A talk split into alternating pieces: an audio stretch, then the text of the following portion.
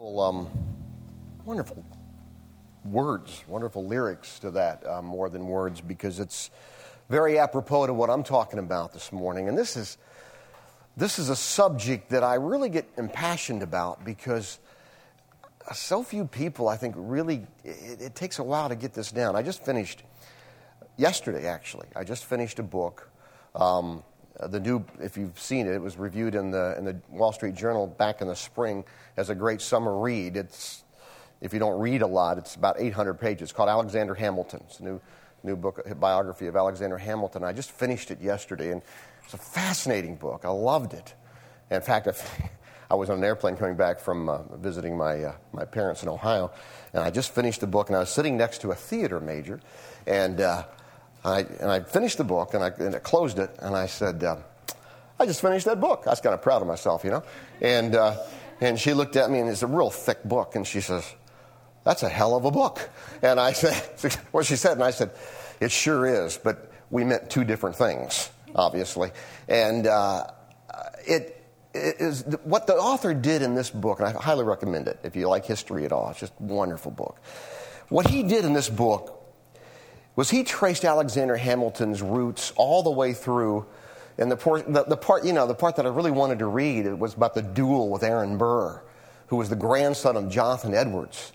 Uh, just a fascinating little dynamic to me was how could this, this grandson of this great man of God, Jonathan Edwards, how could he get so screwed up?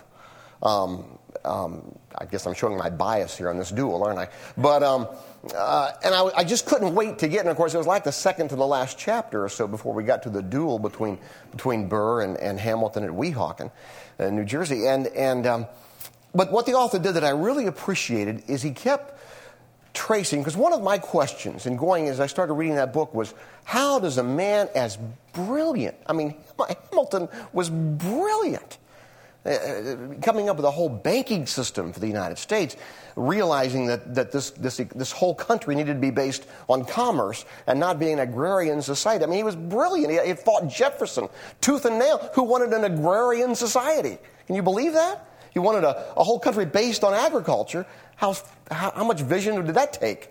You know, which uh, I'm showing my biases here. But anyway, uh, um, I read Hamilton, by the way, because I'd read John Adams last year and I didn't like Hamilton after reading that. So now I suppose I need to read something about Thomas Jefferson. But anyway, the thing that the author did that was so fascinating to me was how he took Hamilton's roots, born in, in, uh, as an illegitimate child in, uh, in uh, one of the uh, Virgin Islands, what we now, now would call the Virgin Islands, and um, traced how throughout his life, didn't come to America until he was 17, uh, basically because a, a, a fairly well off aunt wanted to send him to a university because he was so good with words that he went to King's College, which is now Columbia University.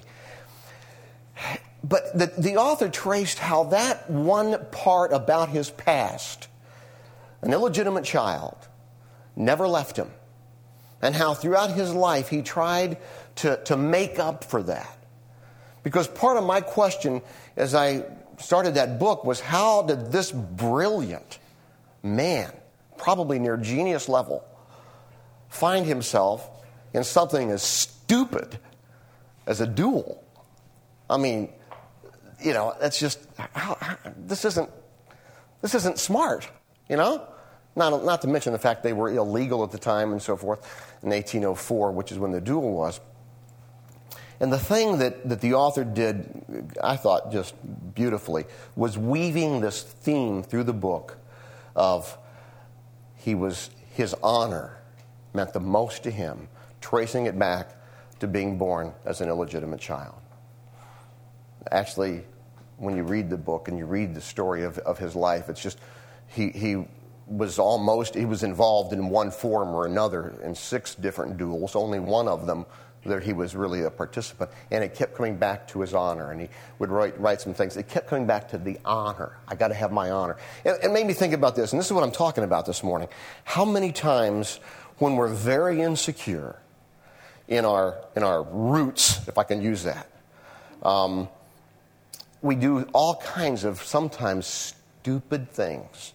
Now, we would never I don't think most of us, at least here, would ever go into a duel with someone uh, to, to, to defend our honor. We've all done some pretty silly things, though, to try to prove our worth, whether it be running over people in business, whether it be uh, marrying once and trying to prove to my husband or my wife throughout my whole life that I'm this or that, or, or you know, having some sort of a vendetta against parents who didn't treat me the right way, and I want to show them, I want to show them that I'm really worth something. What I want to show you this morning from the Bible, I think is just so huge because I want to put all that to rest. That can't be a happy way to live. Furthermore, that's never what God intended for you. That's never what God intended for His children, a way that God intended for His children to live either. So I want to show you that this morning. That's why I call this, uh, How Can I Get the Inside Track with God? And I, I want to just kind of get you to think along these lines with me. Inside track people are always looking for ways to do something, or in some cases, not do some things that will give them greater access and favor with God. To this person, it is what you do and don't do that defines your relationship or your standing before God. I mean, if, if you have had any history with any kind of church, maybe you heard this. Or maybe you don't have that much history with a church, but maybe you have seen a movie or read a book or something where you hear people talking a lot about, well, this is what I do because, because I believe I'm a follower of Jesus, or, or I don't do this because of this. And some of us were, had those kind of backgrounds. So I want to just get you to think along those lines with me. I've got a, a, few things here, some ways that, that these kind of people look. Just This is just sort of um, speaking in, in, at least in, in, language that we can maybe make a, uh, a physical description.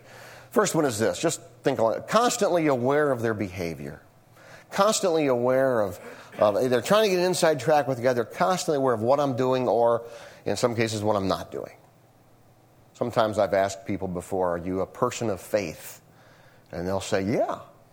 And I always like to ask a lot of questions, and I'll say, Well, why? Well, not all the time, but most of the time, people, well, because I do this and I do this and, and I care for the poor and, and I don't do this and I don't. And I always say, whoa, whoa, whoa, whoa, whoa, whoa. I'm, I'm talking about being a person of faith. I didn't ask you what you did and what you didn't do. You know, it's amazing how we go there.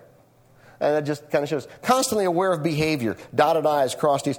Uh, they have a sizable list. I've already touched. Have a sizable list of do's and don'ts. Their emphasis is upon the externals, and their discussions and their thoughts center in on behavior. So all those things are right there. Just boom, hit them real quick. All right. Um, these are what I would call inside track people. People trying to get an inside track with God. People who are trying to prove their worth. People who, like Hamilton, might do something really stupid to show that they have honor, which ended up costing him his life, of course. Um, hope I didn't ruin the end of the book for you, but if you didn't know your history, that's how it ends, okay? Um, just, just for the record. But um, that's inside track people. And I obviously want to take this not just as it applies to you and your you know, parents or lack of, um, I want to take this to something far deeper. That is your spiritual parent, a relationship with God. Because I, I really believe if you get this down in terms of your relationship with God, the rest will take care of itself. All of us, I mean, all of us come from different kinds of homes. None of us had perfect parents. Some of us are dealing with that. Some of us have dealt with that. Some of us are you know, still trying to figure that all that out. So if we really get to the most important relationship that we have, whether we recognize it or not, is a relationship with our Heavenly Father.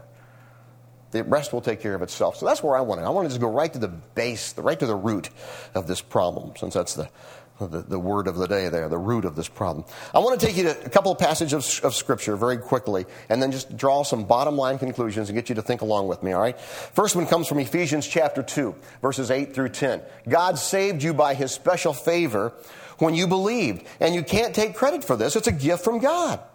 Salvation is not a reward for the good things we have done, so none of us can boast about it for we are God's masterpiece. He has created us anew in Christ Jesus so we can do the good things He planned for us long ago.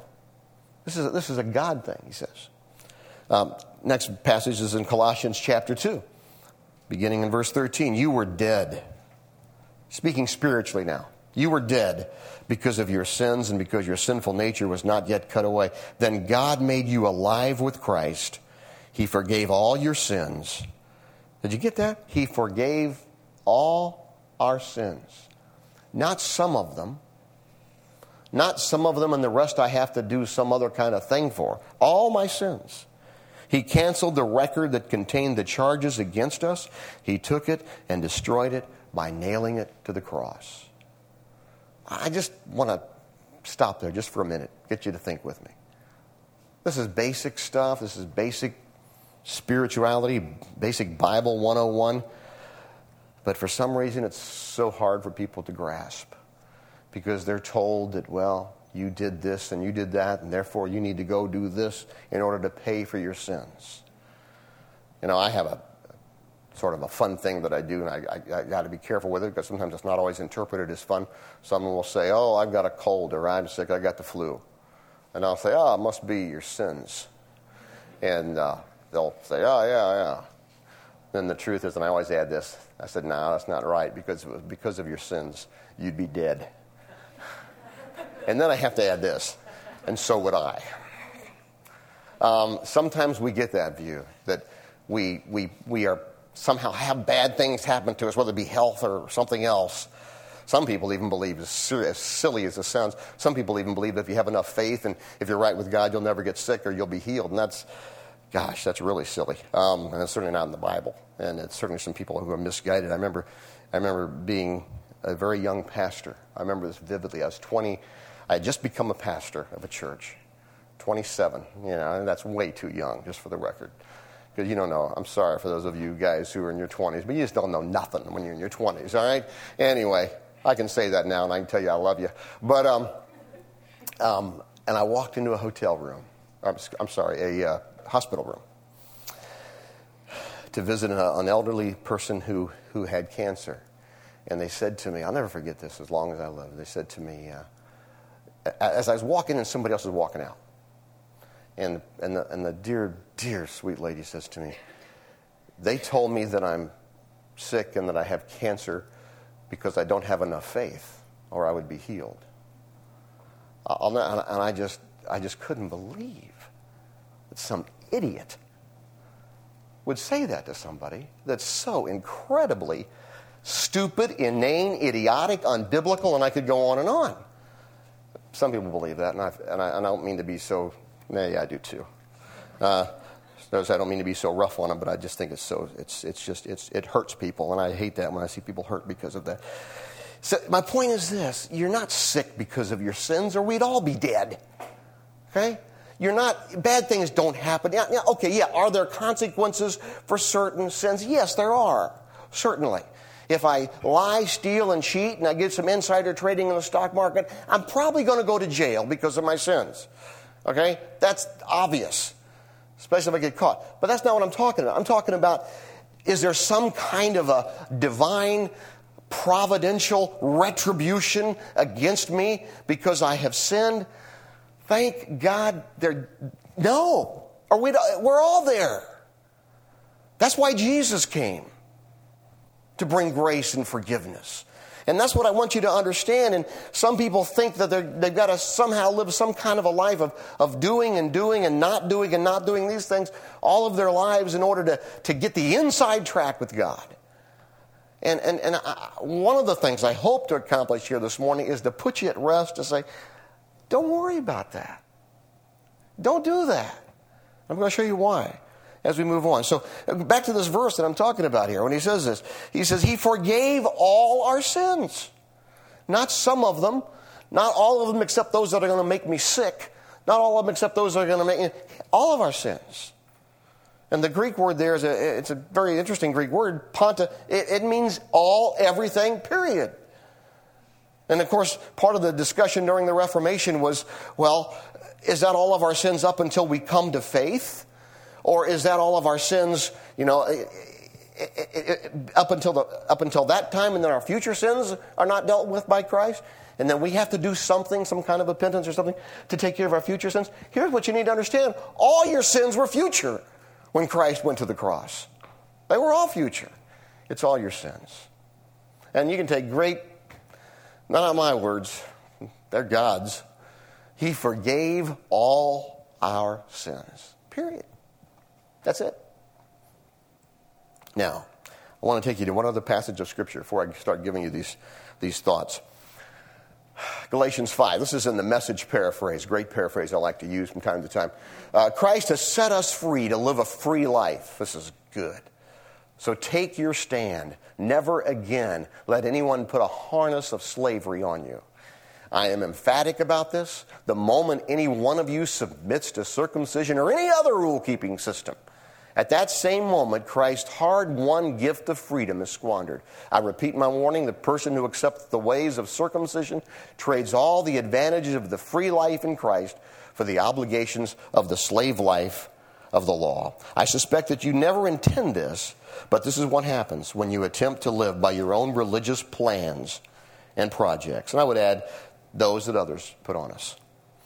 You're cut off from Christ. You fall, you fall out of grace. Meanwhile, we expectantly wait for a satisfying relationship with the Spirit. For in Christ, neither are most conscientious religion nor disregard of religion amounts to anything.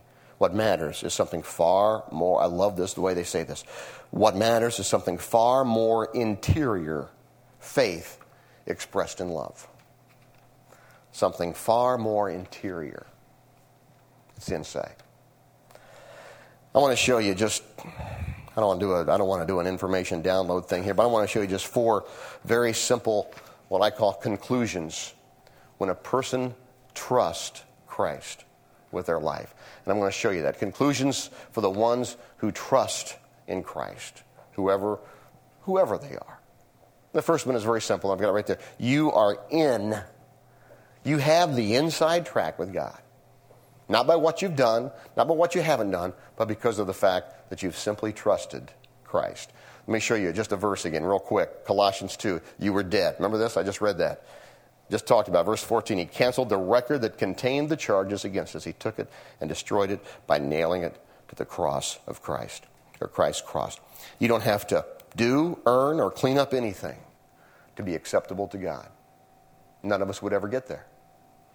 Some people say, well, quit doing this and quit doing this and then come to Christ. And you know what? Christ loves you where you are and how you are. And you know, you come, here's what I know. When you come to Christ and you submit your life to Christ, He has a way of working on individuals internally. And that affects the exterior. That's why you don't hear a lot of do's and don'ts from me.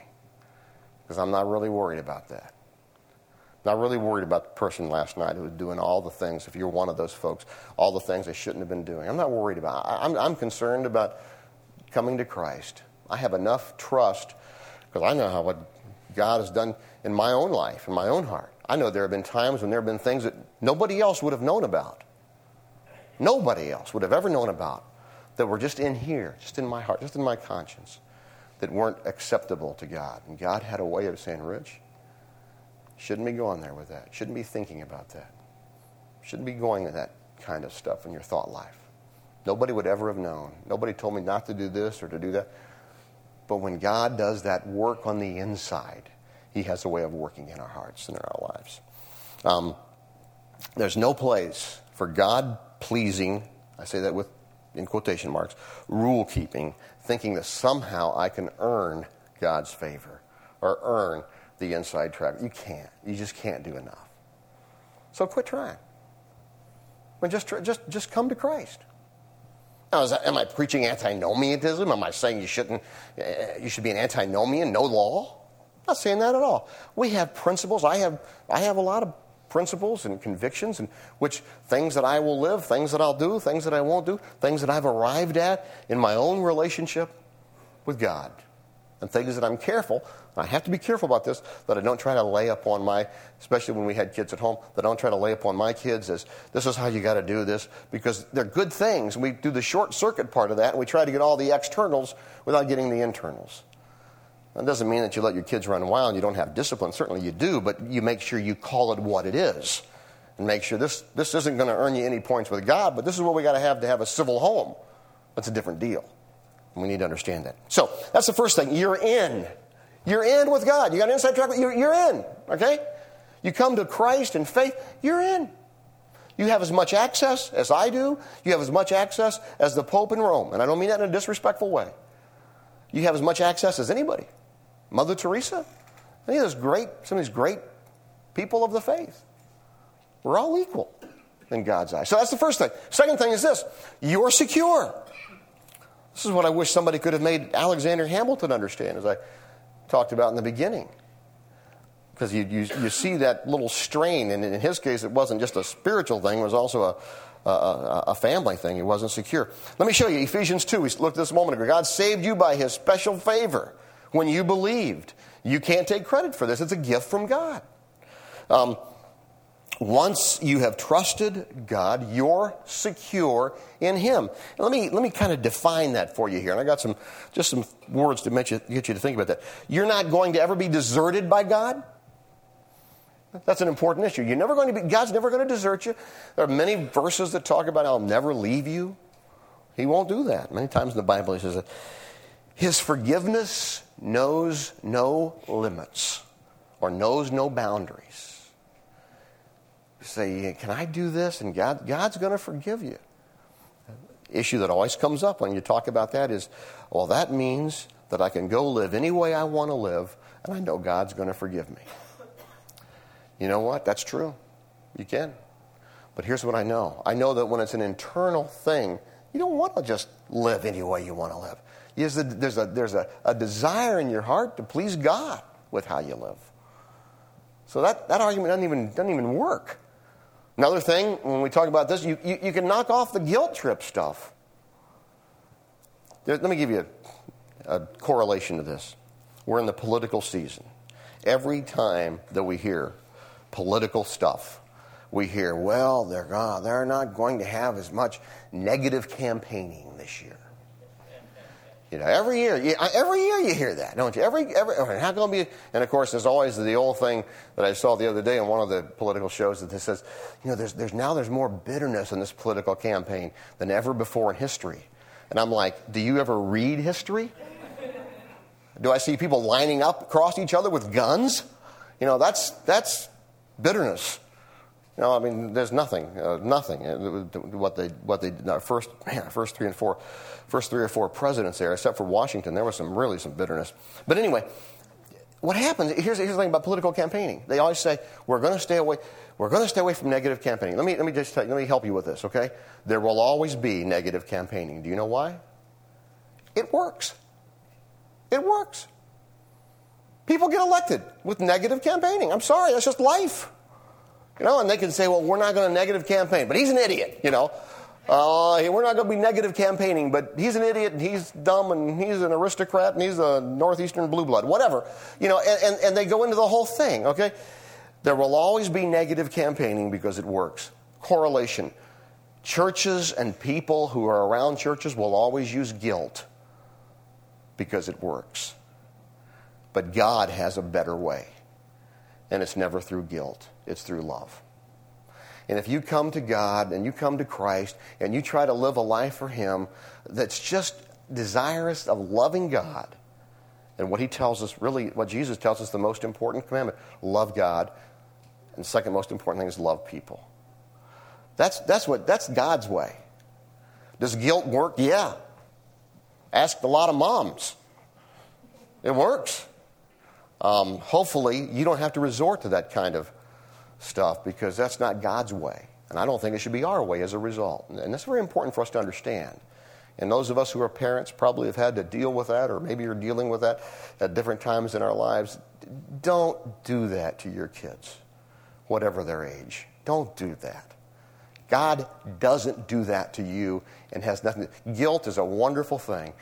It comes upon me when I know I've done something wrong and I come to God or go to the person and say, I've done something wrong and I'm sorry. That's the sole purpose of it. It is never to be a manipulative tool, as it often is. And God doesn't do that. And anybody that tells you that, it, that He does doesn't understand God, and they don't get that from the Bible. They don't. And this is, this is a big deal to me. We are secure in, in, in Christ when we come to Him in faith, and it's never a thing about guilt. It's a thing about love. And I love telling people when they ask us about our church because people always saying, Renaissance Church, uh, who, who are you affiliated with? And I say, no one, no group. We're just about loving God and loving people. And people use, oh, really? Well, how different? I say, yeah, it's really different. It's in the Bible 2,000 years ago. We didn't invent it, and we're just trying to follow it. Um, so there, that's, that's, that's the whole thing. Uh, one last thing on that. There's a sense of assurance that affects other relationships. When you're secure, and I believe it really goes back to a security in, in, in the most important relationship in life, that of the, God the Father, it affects every other area of your life. You're secure. I, I, I have a, you know, obviously we all have little insecurities about our looks or about our golf swings or whatever it happens to be.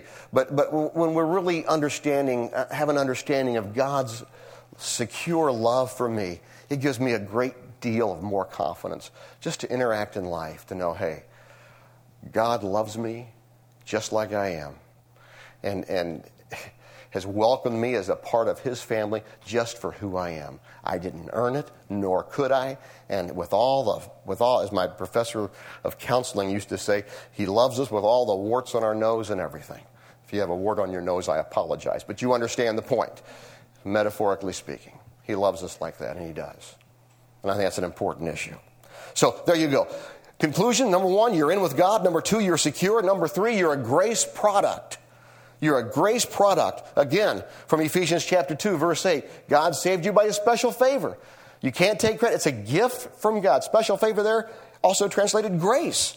Colossians 2.13. You were dead, but because of your, sin, uh, because of your sins, same verse that we said, He forgave us our sins. It was all grace.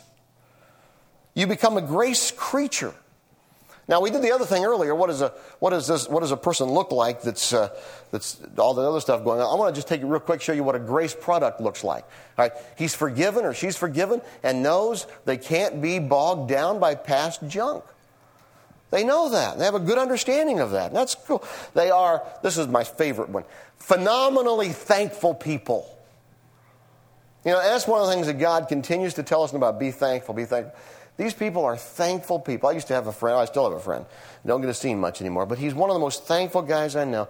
And you could be playing golf in the middle of a downpour and, you know, slicing the ball every which way, and he's one of those guys. Isn't it great to be here? Isn't this terrific? Just love being around him. He's just so thankful.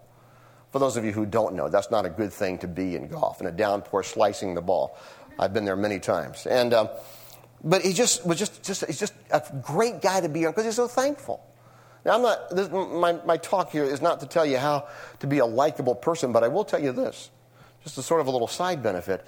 The people that you really enjoy being around the most, I, I would bet, I would bet are those people who are just thankful. Because the opposite of being thankful are the people who gripe and complain and moan and groan and all the other kind of stuff, and you're like, who wants to be around them? God knows what he's talking about here with this. So these people who understand grace, they're just thankful because they know whatever they have, wherever they are, it's more than they deserve. And that's by God's grace. Um, last thing, real simple. These people just exemplify grace in how they live. They just they're graceful people. One of the one of the things that we need to understand is that if we who have understood what it means to have God's grace in our lives, if we are not the most gracious people, it can be a contradiction. One of the quotes that I love from Man of La Mancha, Don Quixote's quote to uh, whatever her name was, um, Dulcinea, uh, was, uh, she says, what, what are you about? What are you about? What are you about? He says, I just seek to bring a little more grace to life, to the world. I like that. Let's seek to bring a little more grace. Those of us who've come to faith in Christ ought to be at the head of the class in that department, wherever we are, bringing a little more grace to the world. Last little concluding thought, let me close with this. You're free.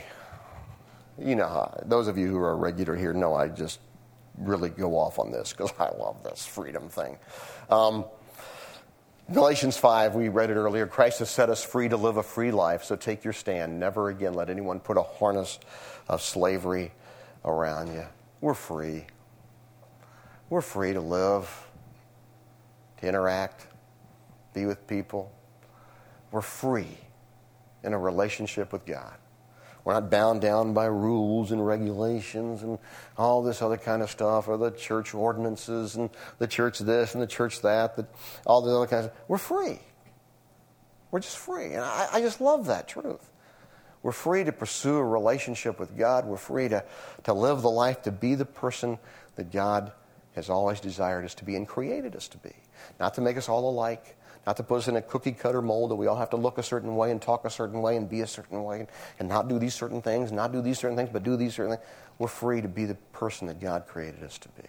That's one of the concluding things when you talk about trusting Christ that I just, I get really fired up about. So, we talk about having an inside track with God, or as, as, I, as I think we put it in the title, um, how, uh, learning how to get on God's good side. You come to faith, you come to faith in Christ, and you understand that you have the end with God. You understand that you're secure. You understand that you're a grace product, and you understand that you're free. And you know what begins when we come to Christ and say, Lord, right now, right here, wherever I am, here or later or somewhere else, it begins when I just say, Lord, right here, right now, I just want to give my life to you. And you can do that here or anywhere. But then it just, it just keeps going after that. Maybe you've done that. And uh, maybe you haven't. I'd invite you to, to, to, to, pursue that. But maybe you've done that. Then it begins or it continues on as we say, Lord, continue to work in my, continue to give me an understanding, not just mental, but a heart understanding of what it means to really understand this whole freedom thing, this whole thing of what it means to come to faith in Christ and to have the, the freedom and the, and the, understand the in, the security that I have in you. I believe God will give us that as we seek that. Let's pray together. Lord, these are, um, these are truths that will affect how we live.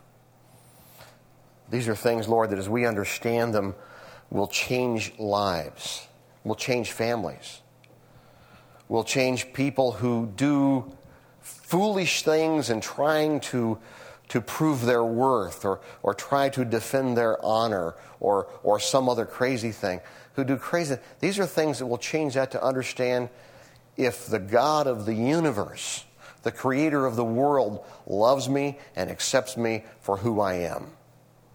Nothing else is important. Lord, those are great words, but help us to understand them. Help us to, to really grab those words and, and get them into our heart and into our mind that you do love us in that way. You care about us in that way. Lord, we, we, we come to you in gratefulness, thanking you for your love, thanking you for your grace, and asking that those of us who've come to trust you, that we would be models of that grace wherever we are and wherever we go. We thank you in Jesus' name. Amen.